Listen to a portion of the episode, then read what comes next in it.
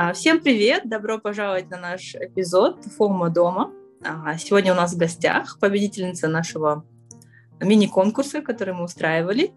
Собирали обратную связь от наших слушателей, как им помог наш подкаст, как вообще помогла финансовая грамотность в их жизни. И у нас победительница Куникей Сахиева. Привет, Куникей. Здравствуйте, Индира Асель. Да, всем привет, это Индира. Я хочу отметить, а, почему нам понравился отзыв, фидбэк, да, Куникей на наш подкаст.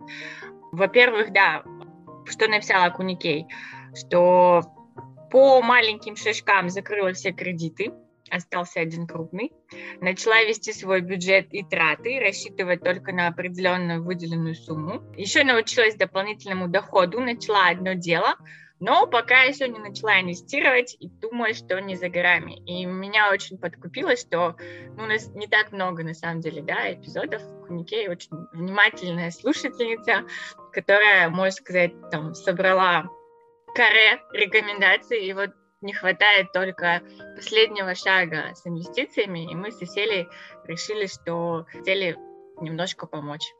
Вот. И я думаю, что нашим слушателям, которые, возможно, на таком же этапе находятся, да, как у Куникей, а что-то для себя интересное из сегодняшнего нашего разговора почерпнут. А, начну с того, что как я, а, почему я пришла а, к тому, чтобы слушать ваш подкаст. Мы с Индирой учились вместе на Зарбаев университете, и как-то, я помню, она выложила сторис подкаст, информацию. Мне, мне стало интересно, потому что я знаю, какой человек Индира. Я, в принципе, сейчас не так близка с финансами. Я знала, что финансовая грамотность, она нужна, Этому не обучают нигде, ни в школе, ни в университете. Поэтому я начала слушать подкаст. Самое интересное в подкасте это было а, семь а, детских шажков, которые я начала применять. У меня было несколько кредитов, которые я закрыла а, в течение нескольких недель. У меня остался один крупный кредит, это покупка автомобиля. Я помню, что вы обсуждали тему кредитов тоже, что невыгодно покупать под большой процент, но у меня не было выбора, к сожалению, поэтому я плачу кредит, который я взяла под 18,5%, по-моему. Ничего себе. А почему не автокредит 4% кредитования?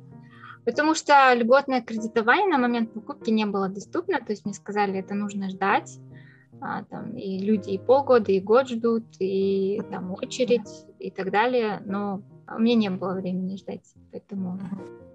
Но другие кредиты, которые были, они были такие не крупные, их я закрыла. Начала вести бюджет, то есть а, начала применять вот эту технику 20, 30, 50. 20% с каждой зарплаты я откладывала на депозит, и 50% это мои, мои основные постоянные расходы, и 30% это непредвиденные. Кстати, об этом я никогда не слышала, наверное, потому что я не, не, не была заинтересована в этом. Вот. Но главное, что я к этому пришла. Ты вписалась прям идеально, да, в эти 20-50 У меня получалось, да, у меня даже получалось больше откладывать на депозит. Mm-hmm. Не 20%, там даже больше выходило. Потому что я, когда на консультациях разговариваю, и люди говорят, как можно откладывать 20%? Мы вот, типа, вообще же, мы впритык живем. Притом, это даже в том числе люди с очень хорошими зарплатами, да, но у них просто и очень хорошие траты. Да, да, да, наверное, очень хороший трат. Потом еще я хотела добавить по поводу того, что а, нужен дополнительный заработок.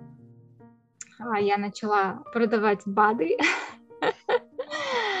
Но это тоже, можно сказать, я вышла из зоны комфорта, потому что я никогда не занималась продажами. И... Ну, это классный опыт, мне кажется, да. Почему ты нам это не продаешь? Ни в одной группе не видела. Я веду инстаграм-страничку, не знаю, насколько, но просто именно этот бат, он направлен больше для а, женщин ну, после 40, наверное. А, понятно. Да, там есть своя а, группа. Mm-hmm. Но в инвестировании я полностью, а, можно сказать, ноль. Я вообще далека от инвестирования, но я читала примерно, я понимаю, как это работает, но а, хотелось бы узнать побольше от вас, потому что тема инвестирования, она немножко сложнее, чем ведение бюджета, дополнительного заработка. У меня вопрос. Как долго Куникей уже откладываете на депозит и сколько, сколько приблизительно ваших зарплат, допустим, у вас уже получилось накопить? Я думаю, что это около, наверное, 7, 7 зарплат получается.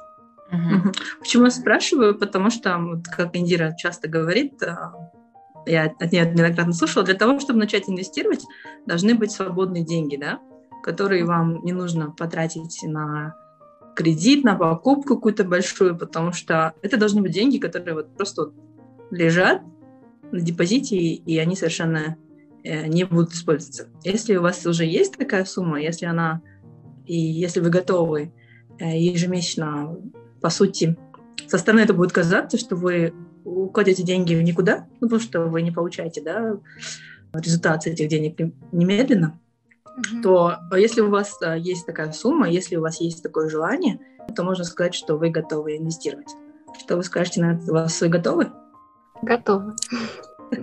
Хорошо, отлично. Ну, да, ну, для всех основной критерий, когда начать инвестировать, разберитесь со своими долгами, а, определите, что у вас нет каких-то расходов, и у вас должна быть какая-то накопленная сумма, которую вы будете вначале вкладывать, и потом будете еще ее регулярно пополнять. А вот у меня сразу вопрос такой. Я просто подкаст слушала вот по инвестициям, я помню, что Асель э, сказала, что начала с тысячи долларов инвестировать. Uh-huh. А вообще с какой минимальной суммы можно начинать инвестировать? Есть ли такие границы или нет? 10 долларов можно на табысе. Или даже с 6. Я вот в дополнение к тому, что Асель сказала, я хотела еще отметить, что да, ты разобралась со своими долгами, у тебя есть накопление там 7-10 зарплат, из этих 7-10 зарплат нужно оставить какую-то сумму в качестве там, твоей подушки безопасности, которая, собственно, тебе сейчас пригождается, потому что ты uh-huh. в поисках да, а, работы. Yeah. И только вот этот вот излишек, там, вот эту вот сверхсумму, которую ты готова сейчас и, скажем так, и морально, и материально проинвестировать, в принципе, это может быть и совсем небольшие суммы, да, я, как бы сказала, там, на Табысе, да, а, при, привязываешь свою карточку, регистрируешься в приложении и покупаешь свои а, первые ноты. Сейчас, насколько я знаю, Табыс в скором времени сделает новое приложение Табыс 2.0, да, он будет более user-friendly, и очень многие мои сейчас знакомые, которые не дошли до того, чтобы открывать там полноценный брокерский счет, они инвестируют именно через это приложение, там разбираются, и уже мне пишут, а что случилось с рынком? Почему он падает? Дальше будет падать, что надо делать? Покупать? Ну, то есть э, ты там, в принципе, небольшую сумму вложил, но уже чувствуешь себя таким в теме, да, потому что каждый раз заглядываешь в приложение, оно у тебя там растет или падает, и это очень э, интересно следить. А так, на самом деле, да, полноценный э, следующий шаг — это открыть брокерский счет, и тут нужно выбрать, какой брокерский счет подходит тебе, да, под твои цели и под твои нужды. Это может быть зарубежный брокер, это может быть местный брокер.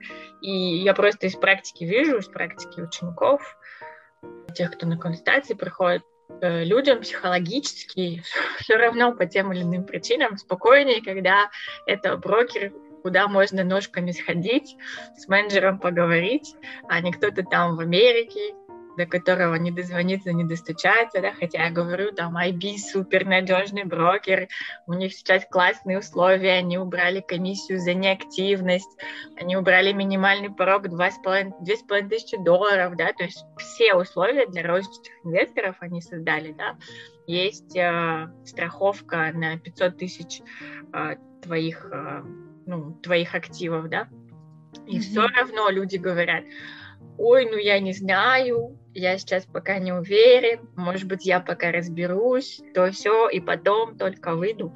И, ну, в этом тоже есть свой резон. В принципе, тот же Freedom открывается э, счет, даже ходить никуда не надо, все открывается онлайн, а закидываешь, э, ну, есть два, да, варианта, можно просто карты пополнить, там комиссия, а если не помнишь, сколько комиссия? Там... Комиссии нету. 2%. Сейчас при пополнении, при пополнении денег а, через а, Freedom Finance Bank. Не-не, если ты в банк ходишь, а если ты а, онлайн пополняешь карту? А, это зависит от твоего банка. Вот, допустим, в Каспе, там, кажется, у каждого банка перевод на счет Freedom Finance банка будет стоить денег. Угу. Ну да, я, я, я пополняю именно в отделении. Я езжу в отделение и пополняю так. Хотя, кстати, может быть, их карты можно, да? Если их карту открыть, именно бывшие. Да, она мне есть. В чем разница между Табыс и Freedom Finance? Это, получается, две разные, да, компании? Ну, смотри, Табыс это, это не брокер. Табыс это приложение, это такой, ну, можешь, можно считать маркетинговым ходом биржи. То есть э, у нас на бирже МФЦА на, на, на X, да, всегда были эти ноты, которые там э, торговались и никому не были интересны. Надеюсь, Ренат Бектуров меня не слышит. Все очень любят ваши ноты, просто их сложно было купить. И после того, как они запустили а, приложение Табыс, а, ну, а, можно сказать, повернулись лицом к розничному инвестору. Да? Они говорят, там, не нужно к брокеру идти, через этого посредника что-то у нас покупать. Вот, пожалуйста, зарегистрируйся, карточку свою привяжи, и как в магазине приходи и покупай а, эти ноты, которые у нас есть, да? Что такое ноты? Ты не можешь через Табыс купить, ну, не знаю, там, акции Фейсбука, да, или там, отдельные акции на Казетом промо, да, но у них есть 10 сейчас нот. Это, получается, тот же индексный фонд, но оформлен в виде биржевой ноты. То есть у этих нот есть определенный срок действия, и они разбиты на там, небольшие суммы. Ну вот чтобы ты понимала, например, если бы ты захотела купить один индексный фонд на S&P 500, он стоил около 400 долларов на американской бирже. Да? Это для розничного крестьянского инвестора очень накладно. Да? И в Табысе они просто разбили на такие небольшие суммы, и там, когда вначале в самом начал торговать, по 28 долларов продавался, что значительно-значительно доступнее, да. А, ясно. Да, а, соответственно, что такое Freedom? Freedom — это брокер со своей брокерской лицензией, и uh-huh. они предоставляют там доступ на, на российский рынок, на косе, на американский рынок, и, насколько я помню, или уже вышли, или собираются выходить на азиатские рынки. То есть зарегистрировавшись uh-huh. у них, да, Global, зарегистрировавшись у Freedom Finance Global, это, во-первых, да, казахстанская юрисдикция, они зарегистрированы на МФЦА, они там подпадают под а, регулирование наших финансовых органов. И через них можно покупать как раз-таки как а, вот эти индексные фонды, так и отдельные там, акции, которые торгуются на тех биржах, которым они предоставляют доступ. Ну, разница также в том, что Табыс, ну, временно, да, пока что они не взимают никаких комиссий, то есть ты покупаешь, получаешь какие-то дивиденды, не платишь никакие налоги и не платишь никакие комиссии. В будущем а, комиссия будет, по-моему, полпроцента в год. Вот. Ну, а у Фридома, естественно, он как брокер зарабатывает на своих комиссиях. Они относительно зарубежных брокеров, ну, я бы сказала, да, больше, чем у зарубежных брокеров, но, не знаю, есть, наверное, свои плюсы, да. Ну, как я вначале сказала, а, да, вот если фанаты IPO, а, кому-то нужна физическая доступность брокера и там отсутствие порога входа. А, ну, я вернусь к вопросу насчет, с какой суммы начинать и что выбрать, брокера или табус. Табус, допустим, я рекомендую своей сестренке. Она у меня э, магистрант, получает стипендию 140 тысяч, она может там максимум 100 долларов в месяц откладывать. И я ей вот долблю о том, что от, открой табус, направляй 40, э, там, 5 тысяч 42 тысячи тенге ежемесячно на Табус.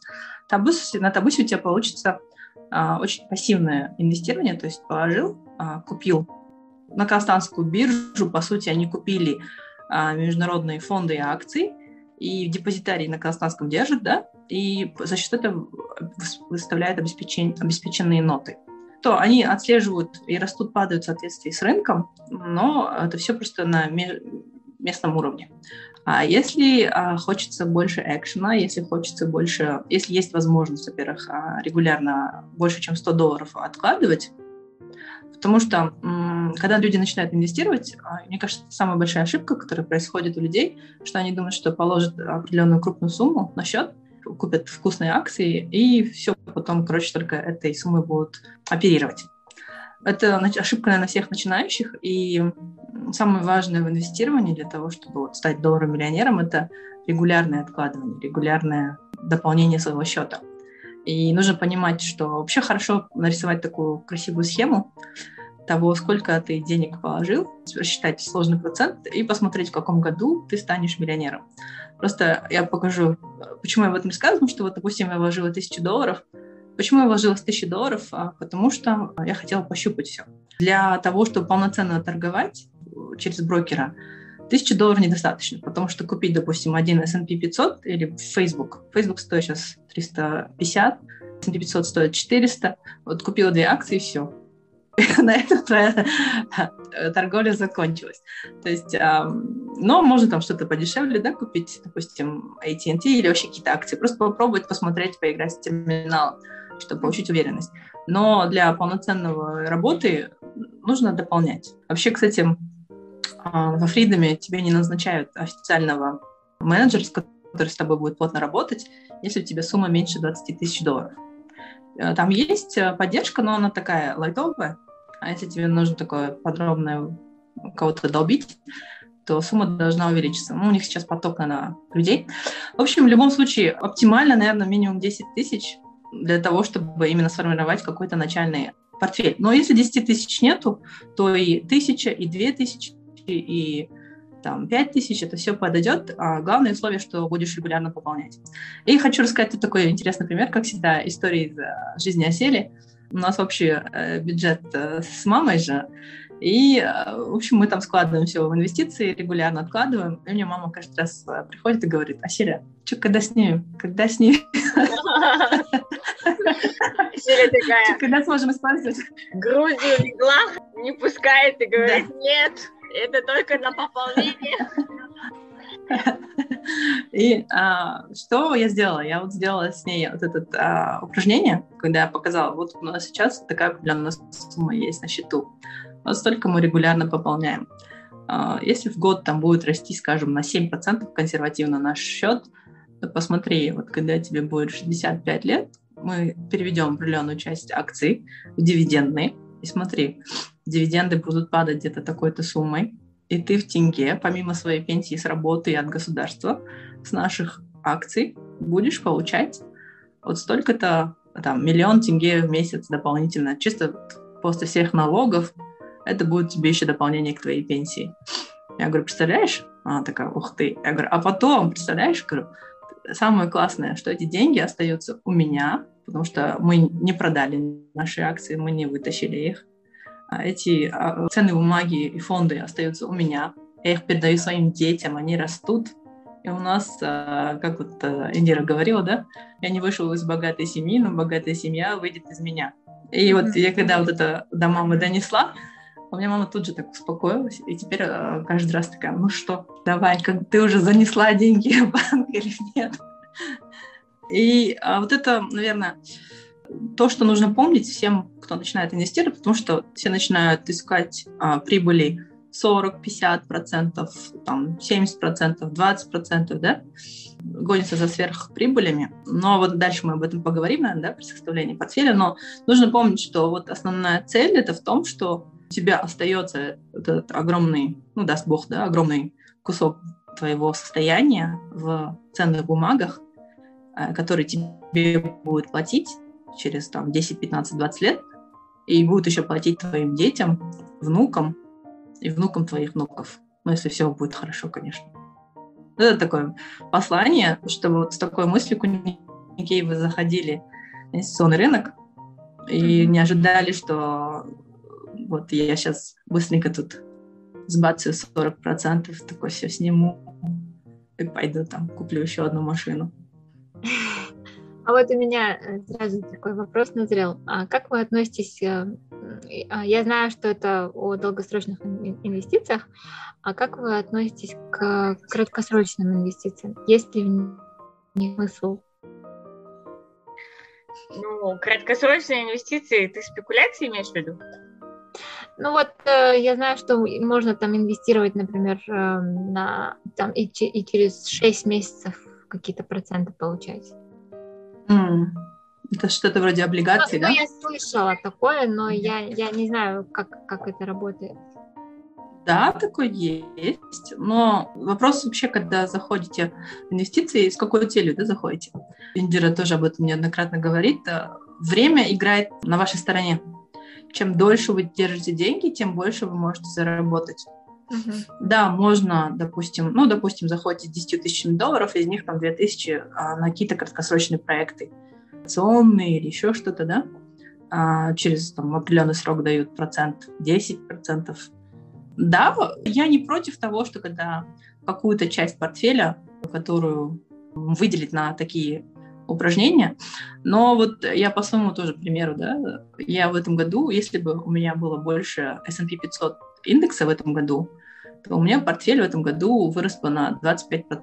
Но у меня там была всякая шушера, и в том числе и IPO, которые не так хорошо сыграли. И у меня вот процент, допустим, портфель вырос всего лишь на намного меньше, чем S&P 500.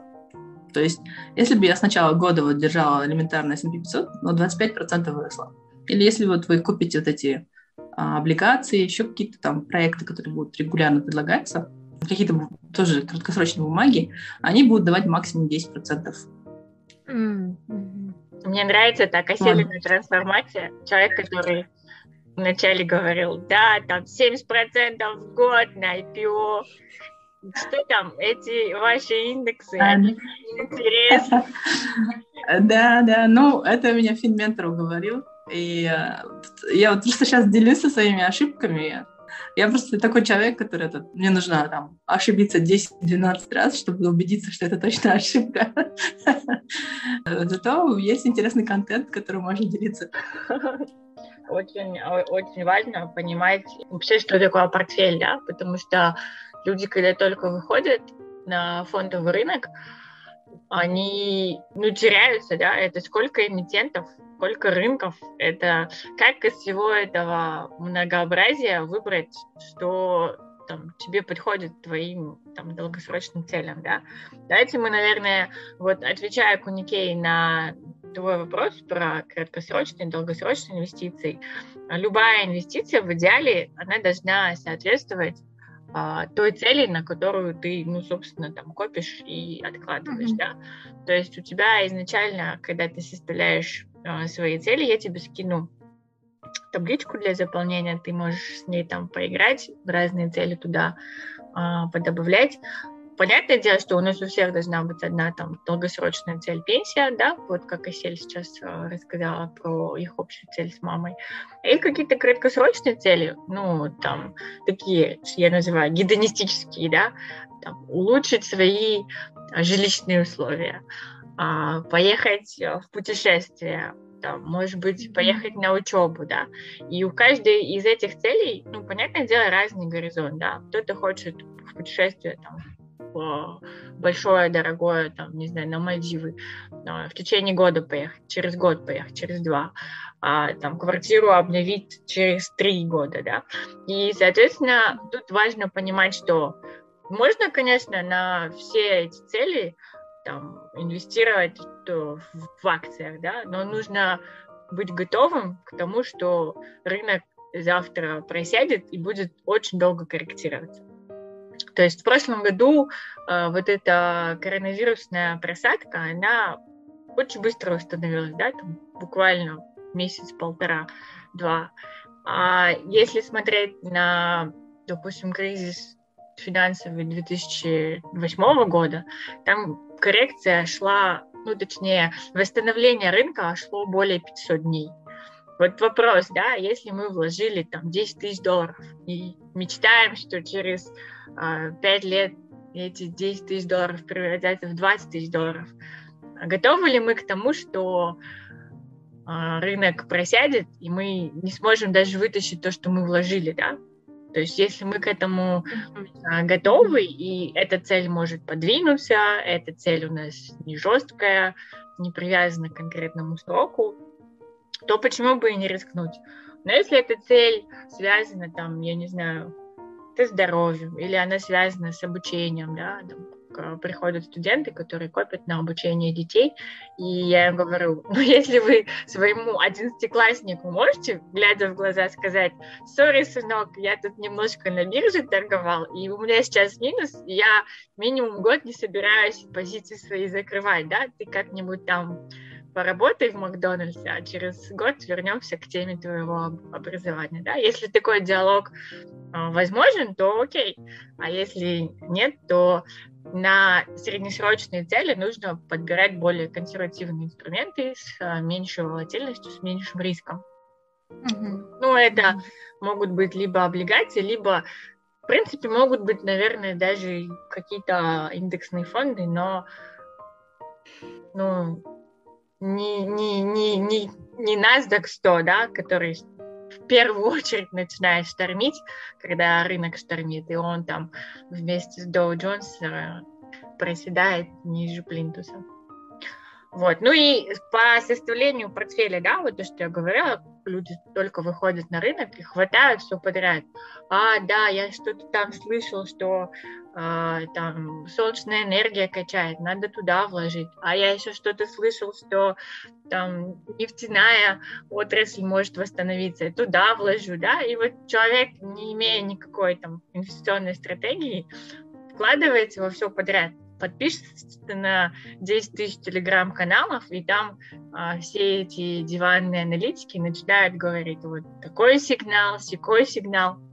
Я даже когда слышу слово сигнал, я ну, говорю студентам, это сигнал для трейдеров, то есть для того, чтобы вот сейчас прям зайти в эту позицию и в ближайшее время из нее выйти там, ну, с какой-то там, не знаю, 50-процентной прибылью.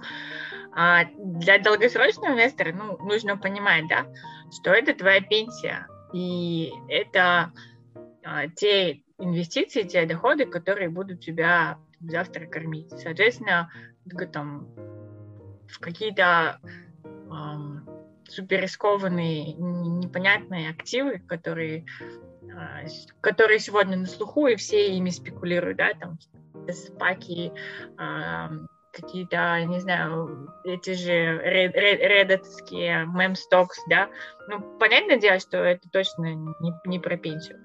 Соответственно, мы свой долгосрочный портфель, там, на 80%, так называемое ядро портфеля, мы его наполняем как раз-таки вот индексными фондами. То есть мы анализируем голубые фишки разные страны. Это и американский рынок, это, если хочешь, может быть, даже казахстанский рынок, это там Европа, Азия, в каждой стране, в каждом регионе есть свои а, суперкапитализированные компании, да, называемые голубые фишки, и обязательно есть индекс, который на эти компании а, представлен, да, который реплицирует их доходность. То есть не нужно их все отдельные акции покупать, ты покупаешь единый пул через фонд, а этот фонд торгуется на бирже, находишь его а, тикер, составляешь свой какой-то ну, общий, общую корзину, и это будет твой диверсифицированный с точки зрения различных индустрий и с точки зрения различных э, географий портфель.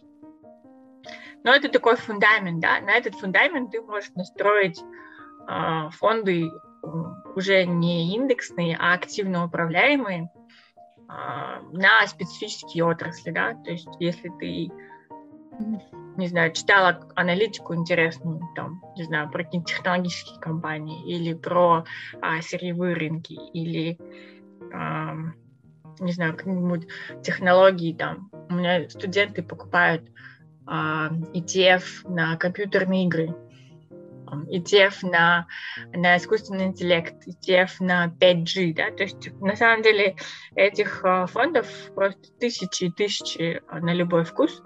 Изучи э, сайт ETF э, DB.com или ETF.com, два таких базовых сайта, в которых можешь просто отсортировать и проскринить по отраслям, по, э, по объемам, да, то есть, наверное, какие-то очень мелкие фонды, которые там вчера-позавчера открылись, там, рискованно вкладываться, но фонды с хорошей репутацией, тот же Vanguard, BlackRock, а, тот же а, ну, Schwab, то есть все эти фонды, которые ну, обдуманно, продуманно представляют свои, свои те, свои фонды, в них ну, не страшно вкладывать. А Селя, что добавишь? Добавлю, что это прям как-то paramount importance. Как это по-русски сказать? Очень важно то, что Эндира говорит, потому что я как новичок-инвестор, да, а в свое время все еще сейчас ребалансирую свой портфель, и он очень сильно технически, инновационно направлен мой портфель. И если в прошлом году там прибыли 70, там 80 процентов были, то в этом году они просели существенно. И почему я вот говорила, что если бы у меня были индексы, сейчас они у меня составляют сколько? 30 процентов от моего портфеля, я потихоньку наращиваю. А, но если бы они у меня составляли 70-80 процентов моего портфеля, то мой портфель а, не штормило бы так сильно. И а, добавлю, что вот обязательно это диверсификация по отраслям, да, допустим, там, добывающие финансы, basic materials, на продукты, да, желательно по многим отраслям. То есть, если, допустим, в этом году было такое, что из технологических компаний нужно было переобуться срочно в компании стоимости. Это те, которые а, не летят вверх со скоростью света, у которых есть э, прочные основания, которые там, обычно это горно-рудные, нефтяные компании, стабильные, прочные, коммунальщики, не те, которые... коммунальщики да. продукты да. питания, продукты, да, продукты питания, там, первой необходимости, второй да, необходимости, я, одежда. Я этот сигнал пропустила, и я вовремя не купила это, да, не добавила к себе в свой портфель, и работает все циклами, Поэтому, если нет диверсификации правильной по отраслям, по странам, и только когда у тебя вот эта основа есть, только с остатком можно вот пробовать и играться. А что будет, если куплю то? Что будет, если куплю это? Потому что когда я начинала, я начинала с того, что сразу такой, все, бух, а что, если я попробую вот это? Такой, о, повезло. А что будет тут? О, повезло. Но это... 20 год закончился, и аттракцион неслыханной щедрости тоже. Дальше да, да, да. гребать. Другими методами. И вот тут понимаешь, что вот эта вот прибыльность в этом году, она не сохранится, такая огромная прибыльность. А вот такая небольшая, которая надолго пойдет, она останется. Mm-hmm. А если думаешь, допустим, такая огромная прибыль вышла, это такое, ну я сниму сливки, да, и выйду в кэш, вытащу эти деньги и там куплю себе там какой-то там MacBook, да, допустим. Но, да, тоже вроде бы кажется такой заманчивой идеей, но дело в том, что ты пропускаешь момент. Я вот, допустим, в прошлом году вывела достаточно большую сумму, как сливки, и такая смотрю, что если бы я на эти сливки лучше бы купила вот эти хорошие акции, да, которые сейчас вот в росте, которые сейчас вот идут, тянут весь рынок вверх, то у меня а, портфель был бы намного более прибыльным. Я сейчас была бы намного более богата, чем из-за того, что я вытащила эти деньги. Да, я, я хотела сказать, что я замечаю, так интересно, когда студенты только приходят на обучение, они, э, когда делают первое домашнее задание, они говорят, ой, а где взять такие активы, чтобы они приносили 10% годовых в долларах. Это же очень много. Ну, я им начинаю говорить там, про историческую доходность а, индексов, что, в принципе, там в среднем как раз вот эти 10% и получаются. Они очень удивляются. То есть для них, которые там по одному проценту на депозите держали, да, 10 кажется очень много. И те же самые люди к концу курса, они говорят, нет, я этот ETF брать не буду, вы знаете, он там всего 15% годовых принес в прошлом году. Вот я тот возьму, который вырос там на 70, на 80, на 100 процентов. И я думаю, боже, какие люди все-таки жадные. То есть я вчера только буквально, вот буквально вчера он радовался 10%, но а, в процессе вот что-то что пошло, что-то пошло не туда, да. И мне кажется, что нужно быть немножко все-таки сбалансированным, да, то есть э, какой-то фундамент все-таки обеспечить себе в виде широкого рынка и потом уже вкладываться в какие-то отдельные индустрии, как вот Эсель говорит. Я просто сейчас открыла э, таблицу, это э, сектора, в которых представлены американские вот эти там S&P 500 компаний. И так интересно, что допустим, те же информационные технологии, там, в 2000 году, когда был dot-com boom, это были там 20% от всего индекса. В 2010 году скорректировалось до 17%, и сейчас вот на октябрь 2020 года информационные технологии в S&P 500 опять выросли до 26%. При этом такие отрасли, как э, коммунальное хозяйство, вообще не изменилось 3%, а материалы тоже там на уровне 1-2%, а недвижимость на уровне 2%. То есть есть какие-то индустрии, которые, ну, на мой взгляд, недопредставлены, что ли, в индексе. Да? Та же энергетика в 2000 году занимала 6% долю, в 2010 10%, и сейчас только 2%. Хотя, мне кажется, с учетом всех изменений мировых э, и с климатом, и с энергопереходом, и с бумом на солнечную и на там, ветровую энергию, все-таки, мне кажется, этот сектор такой достаточно высокопотенциальный.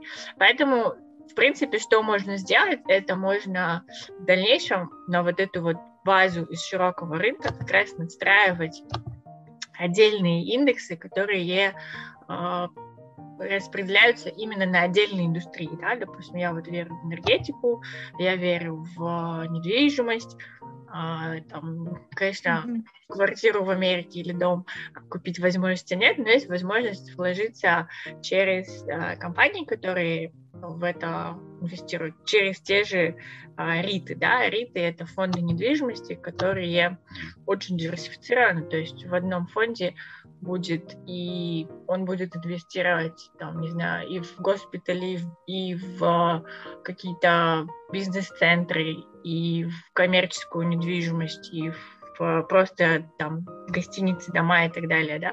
То есть в одном фонде будет там целый спектр а, различных видов а, недвижимости, плюс они по законодательству США обязаны он до 90% что ли дивидендов выплачивать своим собственникам. То есть они сами по себе растут, потому что недвижимость э, как на дрожжах растет. И плюс они еще выплачивают дивиденды. То есть можно рассмотреть такие отдельные индустрии. Вот. Но это что касается фондов, да. Дальше, наверное, следующий этап после того, как ты сформировала свое ядро из различных, да, там, первый слой ядра. Да, да. Я просто, может, хотела у Кунике спросить. Кунике, есть какие-то вопросы по фондам? Нет, нет, вопросов нету. Угу. Ага. У Никей такой потерянный вид был, я волнуюсь за нее. Нет, а, в целом мне понятно, но я, я еще это все сама изучу. Но более-менее картинка у меня складывается. Ага. Из того, что, да, вы говорите.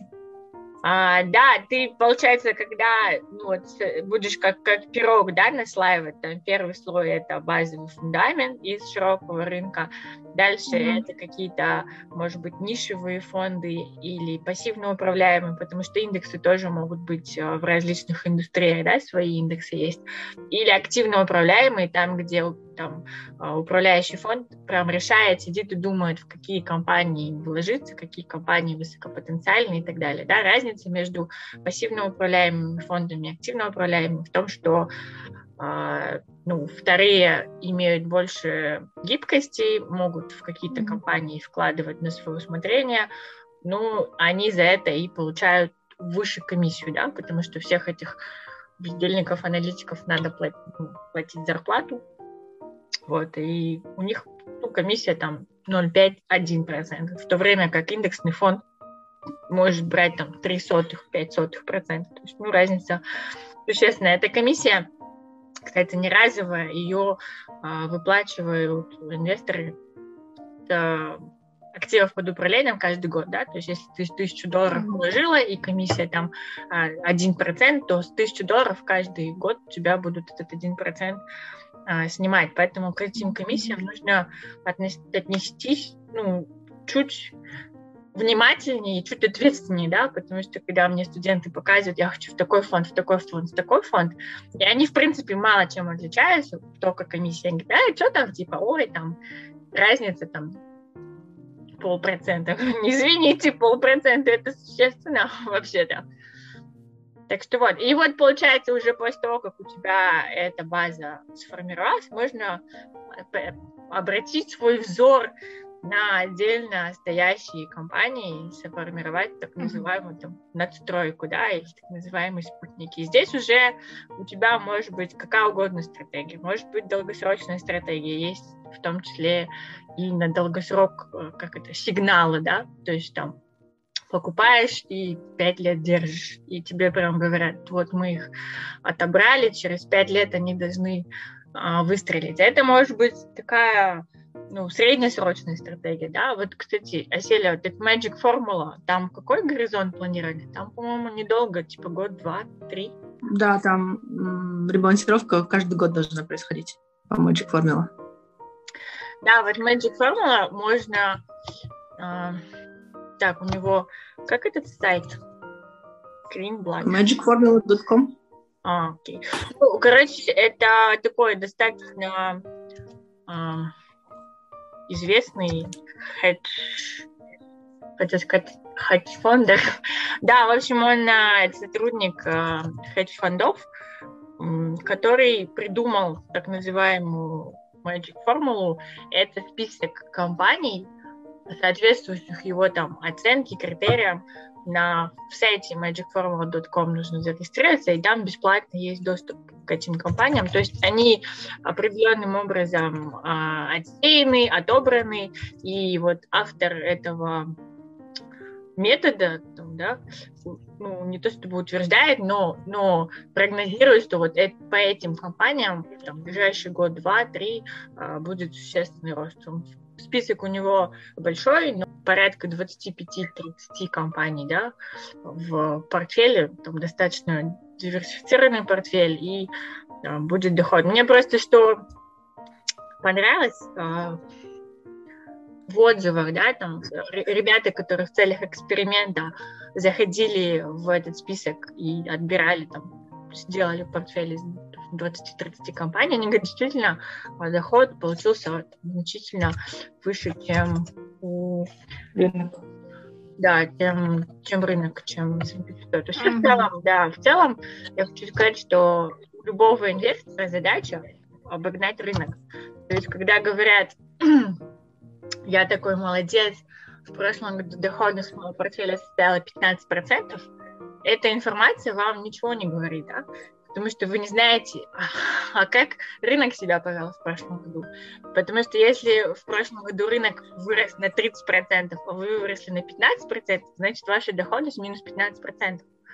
Если же рынок вырос всего на 5, а у вас 15, значит вы сделали плюс 10.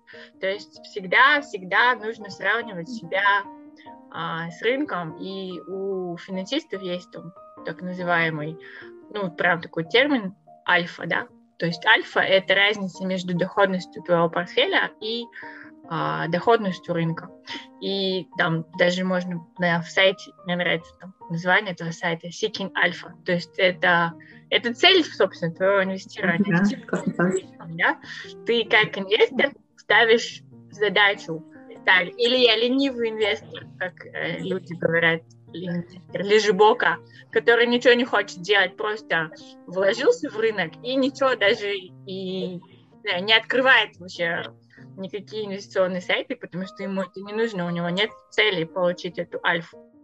Или у тебя, как у активного инвестора, все-таки есть цель обогнать рынок использовать различные методы, в том числе там вот эти magic формулы, какие-то сигналы, IPO, то есть весь этот информационный шум, а, который привлекает в том числе из-за фома а, людей, которые думать не думали про инвестиции, хотя на самом деле весь этот шум и весь этот вся эта суета, она, на мой взгляд, только там 20% вашего портфеля должна составлять, да, потому что мы как долгосрочные инвесторы не хотим, как в казино, проиграть свою пенсию, хотим, чтобы mm-hmm. она там стабильно прирастала, и только на какие-то отдельные а, фишечки мы можем там в Blackjack сыграть, а вдруг повезет, и вдруг какой-то из активов, который вы купили, чтобы обогнать рынок,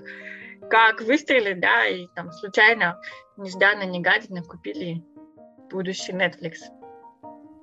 Ну, а про то, как купить будущий Netflix, если вы не слушали наш эпизод а, с Любовью Быковой, обязательно послушайте. Я, кстати, получаю очень хорошие отзывы.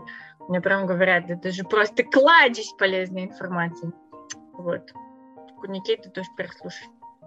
Да, я его не слушала еще. Да, вот Куникей. Такие есть инструменты еще. Ну, э, давайте еще вопросы есть? я напоследок хотела сказать, да, а, я не знаю, почему ты не спросила, может быть, ты не планировала или не думала, но есть такая фишка, как заплати налоги своему отечеству.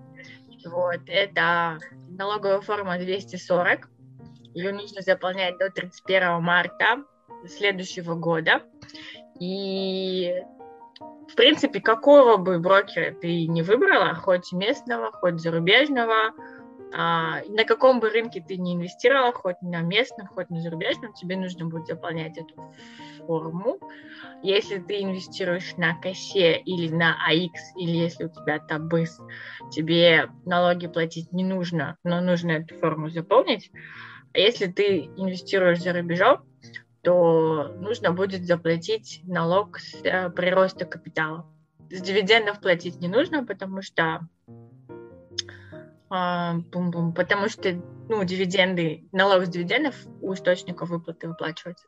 Но тут обязательно нужно помнить, что налог ты выплачиваешь не с э, нарисованной прибыли, да, если ты там купила актив за 100 тенге, и в конце года он стал стоить 120 тенге, это не значит, что ты с 20, за, на эти 20 долларов должна заплатить налог. Пока ты не продала, ты ничего не платишь. Поэтому Mm. Поэтому нужно, ну, осторожно, да, это все планировать, там, продавать. Mm. У нас, к сожалению, несовершенно налоговое законодательство, оно настолько несовершенно, что это все просто, на мой взгляд, беспрецедентная логика. А, как я люблю говорить, а, наши налоговики говорят, а, твои доходы – это и наши доходы, а твои убытки – это твои проблемы, твои убытки. То есть не перекрывают, да, как в нормальных странах, убытки и прибыли, поэтому если по какой-то позиции ты фиксируешь э, прибыль, ты не можешь уменьшить свою налогооблагаемую базу, зафиксировав какой-то убыток. Поэтому, ну, я думаю, что тебе, наверное, это э, не столь критично, с учетом того, что, я надеюсь, мы тебя с убедили быть долгосрочным инвестором да, покупать да. ничего не продавать. А, соответственно, если ты ничего не продаешь, тебе не нужно сейчас никакие налоги платить. А там через 20 лет разберемся. Глядишь, они и поправят налоговый кодекс. Угу. Все понятно с налогами. Я это, столько информации, еще и все новое. Будет Но классно. Было... Пишите успехи свои. Хорошо, обязательно, да. Но да, однозначно это будет долгосрочное инвестирование, потому что Индира убедила, что нужно копить на свою пенсию. Да, я, я, кажется, фанат пенсии. На самом деле, на самом деле, оказывается, мы не задумываемся об этом как-то мы, мы все живем только сегодняшним днем или на год, на пять лет вперед, но не больше. Да, это точно. А, у меня был вопрос. по а, времени. А, нужно ли уделять много времени инвестированию? Вот э, ты сказала, что есть пассивное и активное. Да, это на самом деле очень крутой вопрос, потому что я вижу по друзьям, которые пошли по другому пути, да, они ударились в трейдинг, и это просто комок нервов, клочок нервов. Человек, который приходит со своей основной работы, сидит за компьютер и кричит своей семье, не трогайте меня, у меня тут инвестиции. Потому что, да, там нужно посмотреть, что там отросло, что не отросло, и там это, это делают каждый день и убивается на это, там, не знаю, час-два часа в день, да. Ну, я не знаю, у меня я даже не задумалась, сколько времени в неделю уходит. Ну, очень мало, да, учитывая, что я там на какую-то сумму пополню, а, куплю, что мне нужно, и все, и я там забываю, да. Я даже, как вот многие там, особенно начинающие инвесторы, которые каждый каждые полчаса заглядывают в свое приложение, чтобы посмотреть, как там его 50 долларов во что превратились, я уже, да, перешла эту стадию, я даже не захожу э, в приложение, не смотрю, и обо всех новостях там узнаю, там, наверное, там, последнее, да.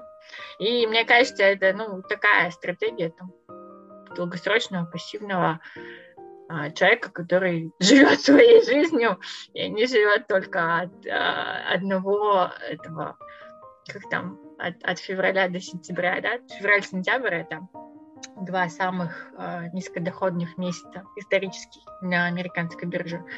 Вот, то есть там в январе, о феврале купил, потом в сентябре купил, и как-то все, и не паришься.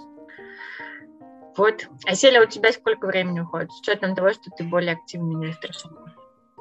Ну, это для меня как бы наслаждение. Это сказала Селя, которая про монтирование эпизодов подкаста тоже когда-то так говорила. Получаю удовольствие ну, от э, минуты из этих четырех часов. Ну, а, на самом деле, немного времени, максимум там два часа в неделю, когда я, возможно, нет, наверное, ну, максимум где-то 10 часов в месяц, потому что это случается, если я хочу провести какой-то анализ компании, mm-hmm. а, читаю, как проводить анализ, как выбрать, вот там Magic Formula, я помню, Индиру. Вот эти вот всякие интересные темы, если они интересны, я их изучаю и пробую сама анализировать, но mm-hmm. это просто как э, вариант хобби, и я добавляю э, себе в портфель эти, ну, проанализированы какие-то акции, э, фонды, вот еще с фондами я так э, на короткой ноге, как Эдира, еще не работаю. Я все хочу освоить этот портфолио оптимайзер. А, кстати, да, Куникей, самое главное забыла. Ты когда выберешь себе активы, попробуй про э, ну, такую симуляцию своего портфеля сделать на сайте портфолио Optimizer. Там нужно зайти в Tools с правой стороны и выбрать а, бэктест портфолио. То есть ты там вбиваешь все тикеры, которые ты выбрала, и нужно mm-hmm. выбрать горизонт, ну, последний, например, 15 лет. И он тебе покажет, если бы ты эти активы купила 15 лет назад, и там регулярно пополняла бы свой портфель на определенную сумму, то какой бы у тебя был сейчас портфель?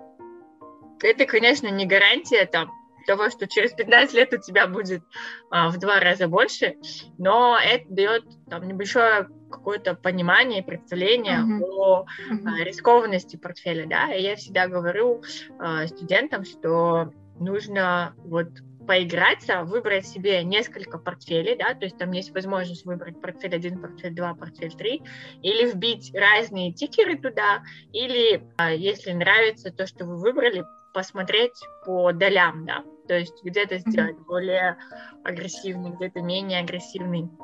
И обязательно выбрать а, портфель, ну, обязательно выбрать в качестве бенчмарка тот же там S&P 500, потому что а, наша цель, еще раз говорю, это там, быть на уровне рынка или обогнать его. И вот когда вы это все там проделаете, вы бьете, на что нужно будет обратить внимание, это на показатели шар и сортина, особенно показатель сортина. То есть если сортина у вас высокий, даже если доходность получилась меньше, чем S&P 500, высокий показатель Сартина говорит о том, что а, на единицу риска вы получаете высокую премию в виде доходности, да, то есть у вас в итоге получается оптимальный портфель с точки зрения соотношения его а, риска и доходности. Если Сартина показатель очень маленький, даже если у вас среднегодовая доходность очень большая, там, не знаю, какой-нибудь бешеный кавер, 30%, это такой очень тревожный знак, говорит о том, что портфель получился очень рискованный, очень волатильный, и это сегодня он принес плюс 30, и завтра он принесет минус 30, да, то есть это вот а, измерение риска. Это на сайте portfoliovisualizer.com. Да. Угу. Да, это, это наверное, э, то, тот инструмент, который, если честно, я боюсь туда заходить, потому что я чувствую, что у меня будут этот, очень нехорошие цифры по моему портфелю. У вас сегодня такое denial, denial mode. Если я не вижу цифры, да, time to face the reality, I think. Хорошо. Вот, а, Куникей, остались ли у тебя еще вопросы? Нет, больше вопросов нет. Отлично. Я хочу сама это все проанализировать и заходить в инвестирование. Ну, супер. Супер. Ну, еще, Куникей, а послушайте подкаст снова. Ну, в общем, классная консультация была. Спасибо, Индира. Да, спасибо большое. Спасибо, Индира. А у нас для вас отличная новость. Мы с Осель недавно участвовали в конкурсе от Фонда социального развития Назарбаев университета и получили грант на развитие нашего подкаста. Это значит, что очень скоро мы закупим оборудование, и наконец-то у нашего подкаста будет хороший звук. Я надеюсь, что вы так же рады, как и мы. А мы бы хотели поблагодарить Дину и Жанару за их поддержку, за то, что они нам помогали, как и всем участникам этого конкурса. Вот. И благодарим за то, что вы нас постоянно слушаете и за то, что находите полезную информацию в нашем подкасте. Спасибо вам за это.